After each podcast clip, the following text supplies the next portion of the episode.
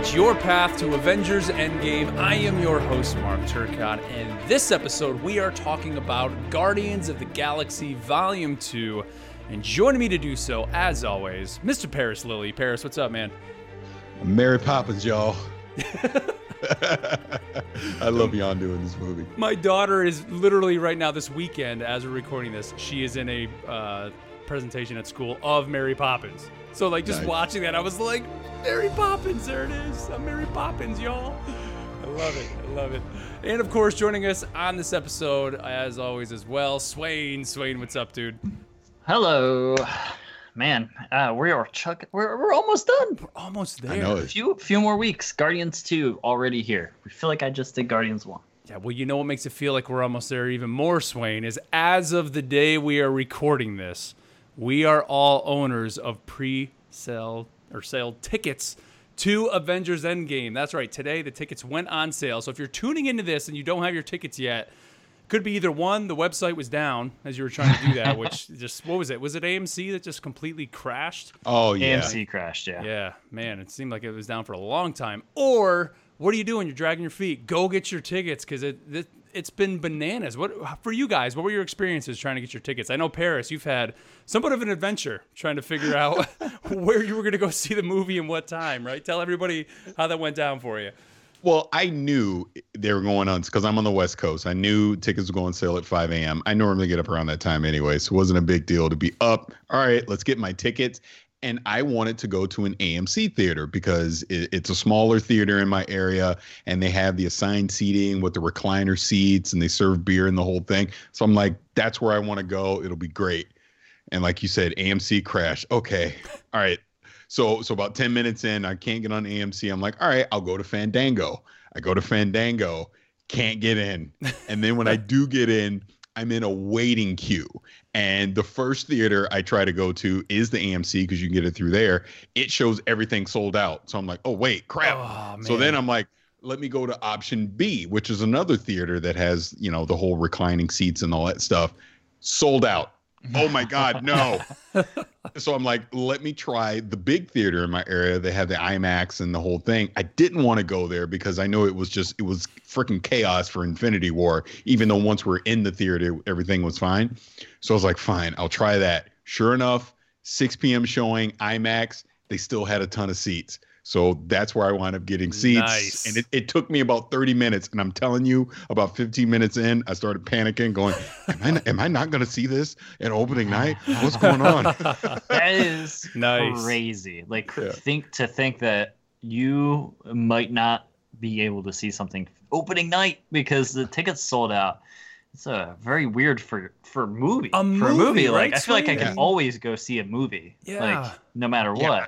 What. I've never had that problem The- before. So the only time I've seen something of this nature was when the newest uh when The Force Awakens came out Yep. and there was like there was people like uh in the parking lots they were doing like they were cooking out in the, the parking lots beforehand and it was like Yeah. oh this is cool but like this is crazier than that like yeah. This this is the number one or what the I- fastest selling pre-sale movie I had to ever. settle for 3D tickets guys uh, I I don't mind 3D, but like to me, it's just I'd much rather see IMAX 2D. Like I something about having something on your face Yeah. feels Yeah. a little weird. I Agreed. don't know. I'm, I'm with you. Yeah, I wound up getting 2D IMAX, which eh, well, that's how I saw Infinity War. So, I mean, it'll be a great experience. Yeah, I'm actually going on Friday morning at 10 a.m. We're going to be up in New York. I'm going with a buddy up there.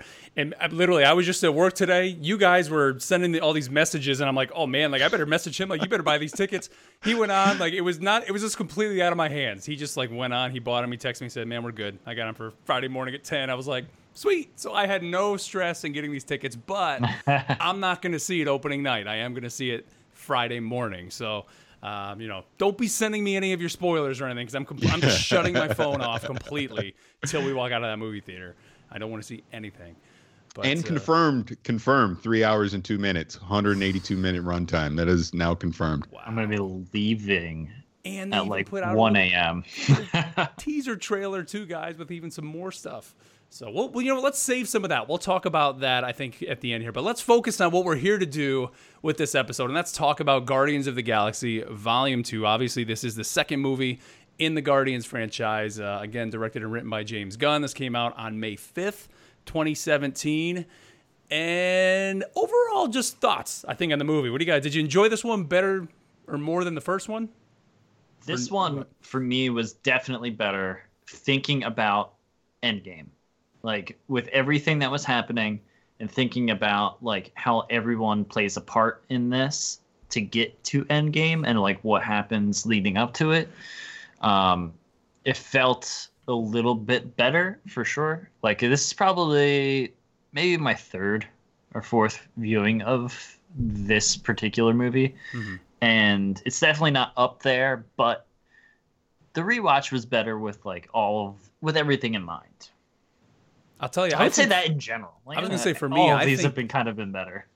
Yeah, I, I, think the ending of this one for me is one of the best endings out of all of the MCU. Like in, in turn, when I say that, I mean more just like the emotional impact, like the sure. whole just Yondu they, death. They make the, you feel for a raccoon. Yeah, yeah. I mean, uh, just the way everything comes full circle in this one, and, and like I said, for Yondu, I mean that that just whole everything about his death and like just everything that is said and all those moments. I mean, even his character when him and him and Rocket have that interaction when he keeps saying like, "I know you, boy," like you were you know raised in a lab, and he's going on and on and on. Then he's like, "Well, I know you." And Rocket keeps saying, "You don't know me," and he's like, "I do because you're me." And then, like it's at that moment that that character turns, and you can't help but root for him. For at least for me, I couldn't till the end of the movie, and then just the way that they send him off. I, I just I absolutely loved the ending. And I think it was really seeing it, like rewatching it this time, that I really appreciated just how great this ending is compared to all the other movies. I love it. It's great. Yeah, I, I, I would say, and, and Swain kind of put it perfectly. If you watch it in the sense of watching it with the filter of Endgame in mind and everything that happened in Infinity War, I really enjoyed, especially the second half of the movie, because it's about family. They're mm-hmm. not friends, they're a family. And just just to kind of cut to the chase on that when when um uh, oh my god why am i blanking on his name um uh ego sorry when ego is basically showing peter like he he basically gets to see everything and peter has the flash of just moments with with mm-hmm. the guardians and you specifically see the moment with him and rocket just flying around on backpacks and just having fun and yep. just it's like they're not friends. They're literally brothers. And and I think that was the whole point of of what volume 2 was about was saying the importance of family. It's like, look, you you you you can pick your friends but you can't pick your family kind of thing that's kind of how adage goes and yeah they argue and they fight and they do this and they do that but at the end of the day they're always going to have each other's backs and are always going to do whatever it takes to look out for each other, even obviously with Gamora and Nebula, you know, that relationship as well. But, and like you said, you put that filter of Endgame on it. You put the filter on what Thanos did. Snap, took out all the Guardians yeah. except Rocket and Nebula. And then you go back and watch this movie and you think about Baby Groot, and it's like, oh, you get kind of choked up, like, man, you know, they're family. It's like, when Rocket finds out that all the Guardians are gone in Endgame, you're gonna feel it because you you you've been through it with with these characters yeah. now. And that and that's what's so good about it at the end. And again, like I said at the top, Yondu is fantastic. Everything you said about yeah. Yondu was absolutely great. Yeah, I mean to, mm. to have Michael Rooker be a character that you I mean, I love Michael Rooker and every every role that he's really ever played, but he's always just you know, a guy that is always there for you to kind of despise or whatever. But it, and even in the first Guardians, he he really is that. But in this, they're able to take it that character and just really make you feel. And then yeah, like you're saying, Paris. I mean, the, the, the family angle of this movie, especially where you see where we left off in the first movie. I mean, the first movie was kind of this ragtag group that comes together, and sure, we get a feel that they're a team by the end of that movie. But then this movie really cements the fact that it, they're not just a team; they're a family, and we know time has passed too, right? Because right. they flash to those mm-hmm. scenes. They flash to even what him and Drax kind of having fun. They even flash to Yondu and Star Lord when he's a child, teaching him. Mm-hmm. You know, is he shooting the arrow or is he, I forget what he's doing? But it, it's just it's great the way that they capture it. It's I love it. And that was kind of again going back to Yondu. That was the whole point of Yondu, like that flashback scene when you find out the backstory of actually Yondu is a good guy because look at what he did Yeah. he, he was protecting Peter. He like he said, "I'm your pappy." Yeah. You know, he I'm your dad. Yeah. You, you know what I mean? Because he was doing what a father would do to protect his child. Mhm. You know what I mean? From what he knew that ego was ultimately really looking to do with him. So again, when you find out all these things about these characters and and you really look at it from the family aspect, yeah, it's it's it's freaking great. Is it top 10 MCU movie? No. I mean, it, No. it has a lot of flaws in it, but I think the core message of what James Gunn was trying to display really shined It- at the end.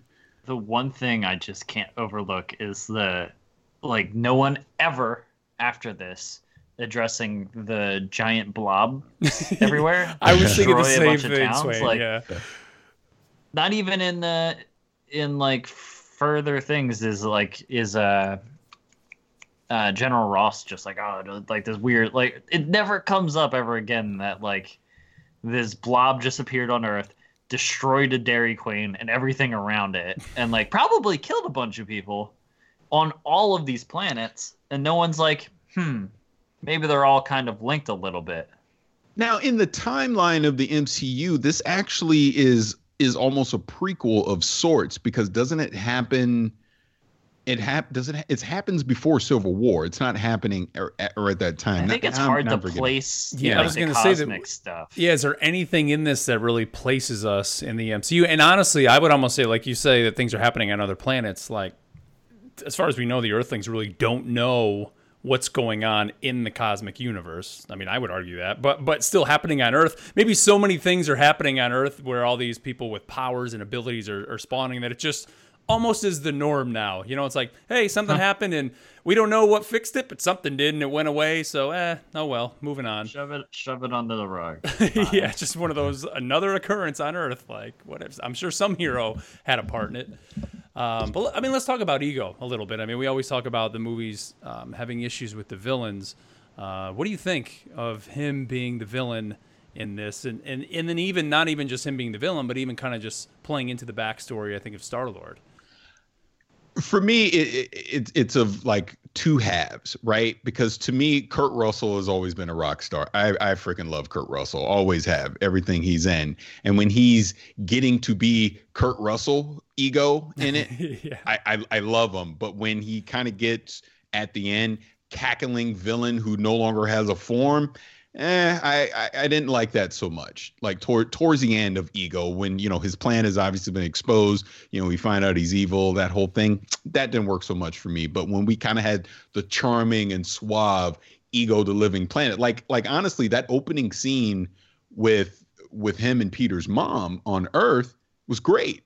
I mean, because you could totally understand why she fell in love with this Starman, Yep. right? And and wanted to, you know, and you you got the impression that Ego did really love his mom, but his overriding sense of purpose, you know, is why he wind up killing her and doing what he had to do. So so I think first half Ego's great. I think towards the end, cackling villain Ego not so much. What is is it Drax that keeps calling him the little guy? like, Yeah. oh, maybe it's the little guy.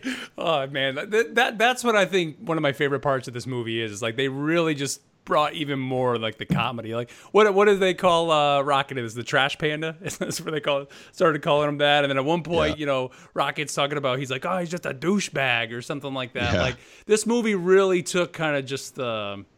I don't know what, what do you want to call it the, the potty mouth of these guys or whatever just brought it even even further which I just thought was great um, it's, And it's like it fits. They're all kind of like pirate, space pirates, and a, li- a little bit of ru- rough around the edges for everyone. Everyone's got issues, so yeah it's awesome. um, I, I I definitely agree. Uh, Paris on ego, like he is nowhere near my favorite like villain in the MCU, but Russell played him very well. it's, yeah. it's hard to Yeah. it's hard to be like, yeah, that's like he he didn't do a good job. It's like more so like I just didn't like the character in general and how it fit into this story. Like I loved everything that went around it, and especially the Ravager stuff. The Ravager stuff was fun uh, and and interesting, and seeing uh, Rocket and Nebula kind of off on their little side quest thing, and finding like Rocket finding out like, oh, I'm I'm just as bad as Yondu here. Like Yeah. that was a great little Yeah. side path to what we ended up at the end. So and the beginning, like the very beginning is great. Oh, like so good. the the opening sequence The uh, music playing. with the music playing and Groot dancing around, chasing things like a little little kid, and th- even after that, when they're like leaving the planet and they're getting attacked, like that was a fun sequence. But Mhm. You, and, and and just the the key on what you were just saying about the opening sequence with Baby Groot and you know he's dancing around and everything with the music was great, but it also again the whole family element. They all felt very protective of Baby Groot. Like Oh, like yeah. you even have the one shot where he kind of gets in the way and Gamora is just like kind of looks over smiling Yeah, like, he "Hey, watch out now." and then He even waves. like you said in the chase when they leave and you know quill's making sure that you know baby groot is buckled in and you know i think you even have a scene where bautista is like holding him like a little baby you know, you know what i he's mean tired. yeah He's falling asleep. yeah yeah asleep yeah yeah. I, I call him bautista drax Yeah. i mean but uh but but but again that's the whole thing about the, the this group it, it went beyond the friendships and it's everything that comes with a family the good the bad and the ugly and everything in between and and baby groot i felt like really symbolized all of that because they felt a responsibility to make sure that he was taken care of at all times Yeah. Well, let's, let's keep talking about villains. Let's talk about the real villain of this movie, and that's Taserface. Taserface. I love that. Like, just so Yeah. everybody thinks it's you know just funny. I mean, Rocket when he's all tied up and he's pointing out like your name is Taserface. yeah You wake up in the morning and look at yourself in the mirror and say, "I'm Taserface." Uh, Although it's great. Taserface had like that whole first sequence where they're pushing people out the airlock, that is brutal. Like that pretty messed is up. that is some dark MCU stuff. especially right when there. you see the pan out and you just see bodies going Yeah. for what seems miles of just how many people they've killed. It's it's pretty yeah pretty messed up. Um, what was I? There was something else I want to mention. I don't think it was with him. I mean, let's talk Sovereign? about what. the sovereign Yeah, I mean, let's talk about the Sovereign because that that's definitely a uh, you know interesting uh, group here. What do you think of them just kind of being a part of it? I mean, not, we don't know where that's going to go at the obviously at the end, and we're going to talk about it. We kind of see that them are or that she's potentially making or what's her name? Ayesha is that her name? oh yeah oh Yeah. yeah, that Yeah. we're going to She- have I- I- Adam I'm Warlock smitten with her. possibly, right? But what do you Yeah. think of the Sovereign? I don't really know much about them from the books, so I don't know where they kind of fit Same. into all of this. But um, do you guys have any knowledge of anything? About, no about i'm, Sovereign I'm the outside of what we same see i here? only knew about them from the from the movie Okay. Yeah, no, I, I that's one of those things I just like didn't really spend so much time in watching this movie repeatedly and caring about the little Yeah. side things, so like I never looked it up. But I mean, they are kind of like that third faction almost, kind of in this movie, Yeah. right? They just keep showing up. I mean, they're there right in the beginning. Obviously, that's kind of what sets off all the events here with Rocket keeping the batteries and not not uh, giving them just because he wanted to keep them, right? That was his whole thing. He said he wanted to just steal them. Um, and then we see them basically playing like a video game, but flying these ships. Yes. Do you think are we going to see them show up again? In oh oh oh in volume three hundred no, but I'm talking I mean, even in Endgame, like because half of them could be gone from the snap, and Yeah, they may true. be pissed, and so we may have these sovereign ships show up to join the battle with the Skrulls and with everybody throwing everything they have at Thanos. Maybe I don't know.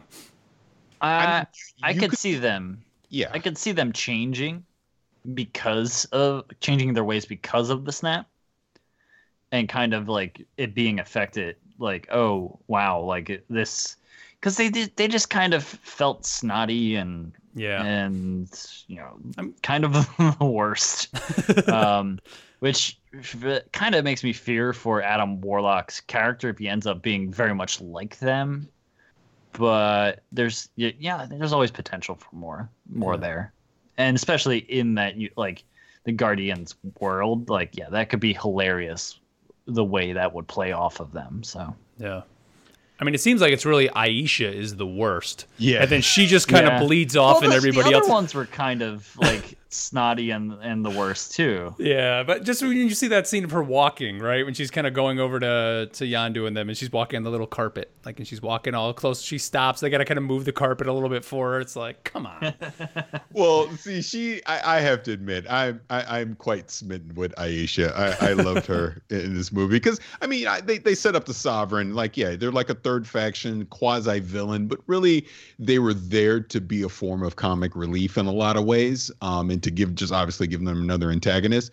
But uh, yeah, I, I, love I love the actress that played Ayesha. I thought thought she was great with it. I love the flirt scene she has early, you know, with Peter Quill at the beginning, and then Gamora obviously gets hip to it, and you know Peter tries to backtrack on it and that whole thing.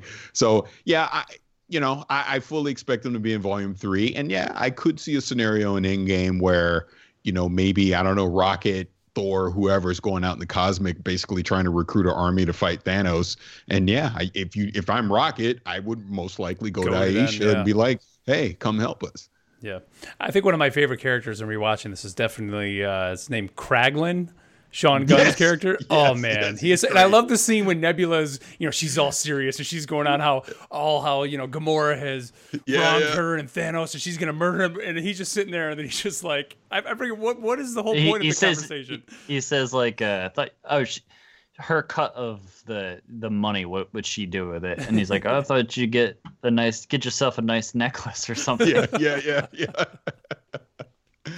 See, it's it's little moments like that to where where it goes back to volume one for me because I felt like volume one was such a, a gem, you know, comedically. Mm, uh, yeah. Uh, this one, you know, it had some really highs like scenes like that, but then it had some some other scenes that didn't land as well, which I think obviously took the movie down a little bit. But stuff like that was a classic. Obviously, the the scene where um, you have baby, there's Rocket and Yondu sending Baby Groot out to try and go get um, Yondu's. Uh, headpiece or whatever, yeah. and he keeps coming back with the wrong thing over and over. That oh, that was great too.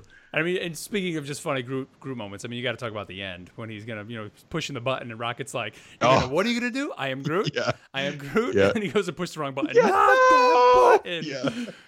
oh, I love that scene. I, I, think that was even one of the original trailers, wasn't it? Because yeah, I remember was, seeing yeah. that, like going to see some other movie, and they showed that. And I almost wish they didn't because that's like such a great payoff scene uh, when you see that.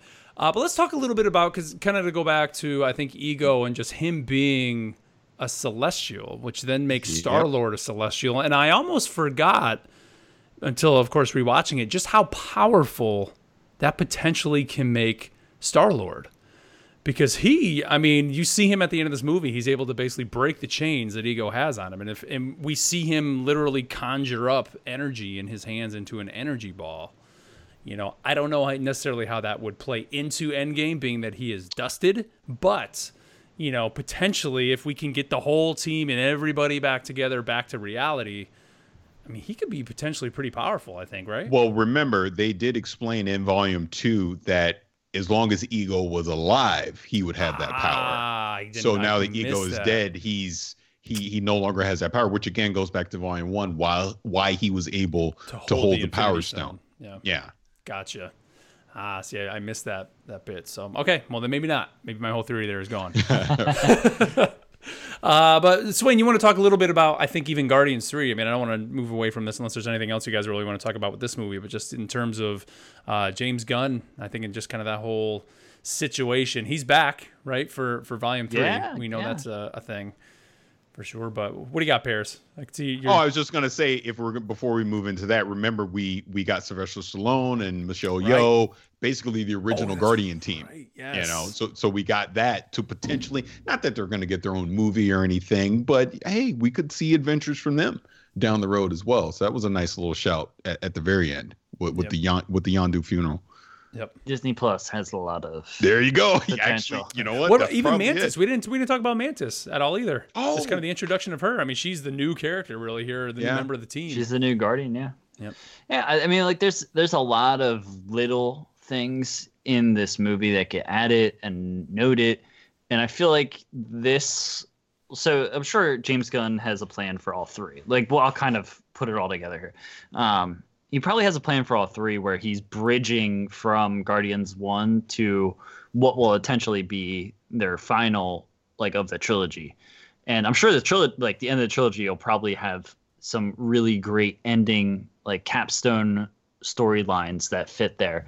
But this middle one introduces so many characters, kind of, you know, throws everything out there, gets the story set for it. So, like, introduction of Mantis, Yondu passing, uh, you get some of the other Ravagers kind of introduced, and they like say, "Oh yeah, let's get let's get the you know band back together, start robbing again."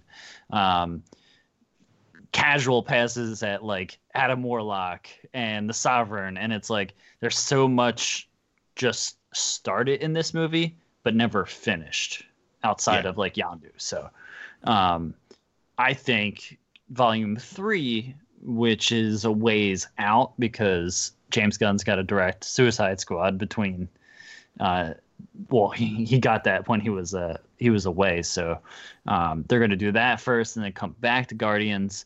I hope it's just not too far off that like it messes up the storyline or it kind of has a weird place. But Yeah. um, I'm happy that he's back because it would have felt weird to have someone else direct the tone of a Guardians film mm-hmm. because he has a good balance of between like he, he like we said before he's really good at like pulling on all of your heartstrings and really making he made me feel for raccoon that's like, like if he could do that Yeah. like we could do anything here I think you're going to be feeling some more too in Endgame, man. I think it's going to be oh man oh Rocket. Rocket. the tissues Did you see the one the poster this week? Speak just dabbing it of- under my 3d glasses Did you see all the Avengers posters? Actually, it might have been even last week the Endgame posters where it would show like the one character and then say like Avengers Endgame under it. You know, like they're the Yeah, yeah. character posters. I saw somebody said one like they would love like three, four hundred years from now, just of the one with Rocket, and it just says like Avengers Endgame. What someone would think if they saw that poster, just like what, what is this like raccoon real? Because he looks I- so real, you know, like in a time capsule. It would just be hilarious. I, t- I was talking about this with a friend earlier. Like the the fact, like if you showed this trailer to someone ten years ago, it would have been the most bizarre thing like to ever show someone. Like the fact that we're all okay with a talking raccoon through almost the entire like a little trailer we just got today is just like, yeah, yeah, that, that's fine. Yep. It's fine. he, he's one of the gang. It's just Yeah. it all fits. And see, I think that's the beauty of what they've done with the MCU, and we talked about it before. Like when you go and watch Infinity War, I mean it's going to be the same here when we watch Endgame. They can jump to all these different places, and it just makes sense. Like years ago, it wouldn't have made sense to have be on this planet and then be on Earth and then be in this realm, you know, of Asgard or be here and there. And now it's just yeah, we, we've we've all gone through this journey that it just is places we know, places that just make sense in the overall story. And it's it's just incredible what they've done with the MCU. There's never been anything like it in any any film anywhere. I love it, man. It's great. Um, do you think it? Do we get any? You guys just kind of talking about um, the Disney app and, and the shows, the Disney Plus. Do you think we could potentially get like uh, the Ravagers series? You think they could do that? And maybe that's Yeah, where I mean I don't know if Adam I Warlock comes could. into Volume Three, but maybe that's kind of where they introduce him, and then you have some of these more obscure Guardians that kind of come in, and that's their role, and it's it's kind of a Guardian show, but it doesn't have Chris Pratt or you know Star Lord or anybody you know like that. They're able to still kind of have that Guardians feel in the MCU, but I don't know. Like I think that might be pretty. They neat. gotta- That might be a neat. a they neat got to route do something with their cosmic side, like in their ex- extra stuff. So I would love Yeah. to see something Well, like re- that. now remember, they are for sure. This is confirmed. They are doing a Howard the Duck. I guess we haven't talked Yeah. about him. He makes Yeah. another appearance He's in here as Yeah, as well. he's, so- he's in this one. He was Yeah. almost in Infinity War too. Let's uh let's talk about the post credit scenes here. I mean, we mentioned is the Adam Warlock. That's the first one, right? Where she says what we call him Adam, or is that that is the first post credit scene? Right? Yeah, that is that's the Yeah. first one. Yeah. Yep. Oh yeah, because because the second one's hilarious. Yeah. Yeah. Yeah. The first one is Adam Warlock. Yep.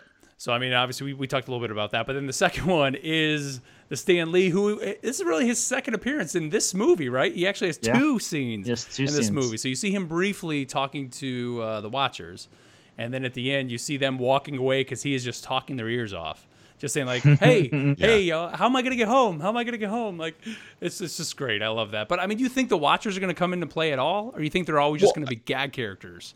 Well, to me, this? the fact that that was maybe not a huge thing, but the fact that the Watchers exist in the MCU and they set it up perfectly that Stan Lee is is basically their eyes and ears Yeah. out there in the world, and he's telling them all these stories. They're all his cameos. I thought that was that was great. Yeah. That was a brilliant use of that. So so you know even now we can we can always know that Stan Lee's out there somewhere He's- helping the Watchers. You know. is the Watcher. Yeah, it's awesome. Yeah. Now, uh, another scene that, that we, we have to uh, acknowledge at, the end is with um, Sean Gunn's character. And uh, he's putting on Yondu's headpiece, Oh, trying yeah. to learn how to use it. he's doing the whistle. Gets. And he's, and he gets Drax. Oh, I remember I was crack, cracking every time I see that. I, I crack thought up. for so sure he was almost going to kill himself. Yeah, yeah. That's what I thought. I thought he was going to end up killing himself with it. But then he gets Drax, and Drax is just screaming just nonstop for like 30 Yeah, seconds. Oh, I so love it.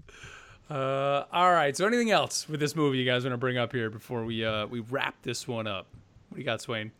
No, I think uh I think going into it, this was definitely one of the ones I was like, you know, I'm not too excited to rewatch it, but I'll rewatch. It's part it's part of it. I gotta do it. And uh, coming out of it, I felt like, oh yeah, I I very much enjoyed this. Like it's not it's not the it's Yeah, it was enjoyable. definitely not the worst.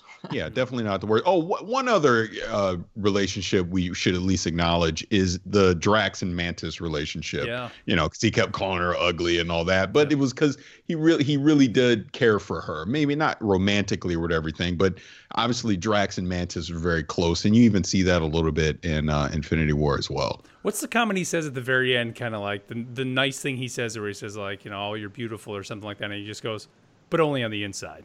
Yeah, yeah, yeah. Something he like just kind of like yeah. slips that in there. yeah, yeah. Yeah, because he's like, "Oh, you're hideous," just Yeah, the whole time he's going off. It's, it's great. I love that. It's great.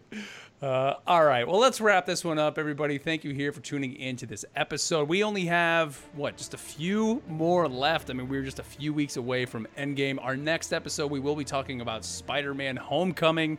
Uh, a great, great movie. Can't wait to talk about that. So, uh, again, send us your feedback, mcurewatch at gmail.com. And don't forget, wherever you're tuning into the episode, be sure to like and uh, review us there too because it helps kind of move us up the ranks and spread the word about MCU rewatch. And uh, other than that, everybody, thank you for tuning in. And with that, we'll catch you next week. Later.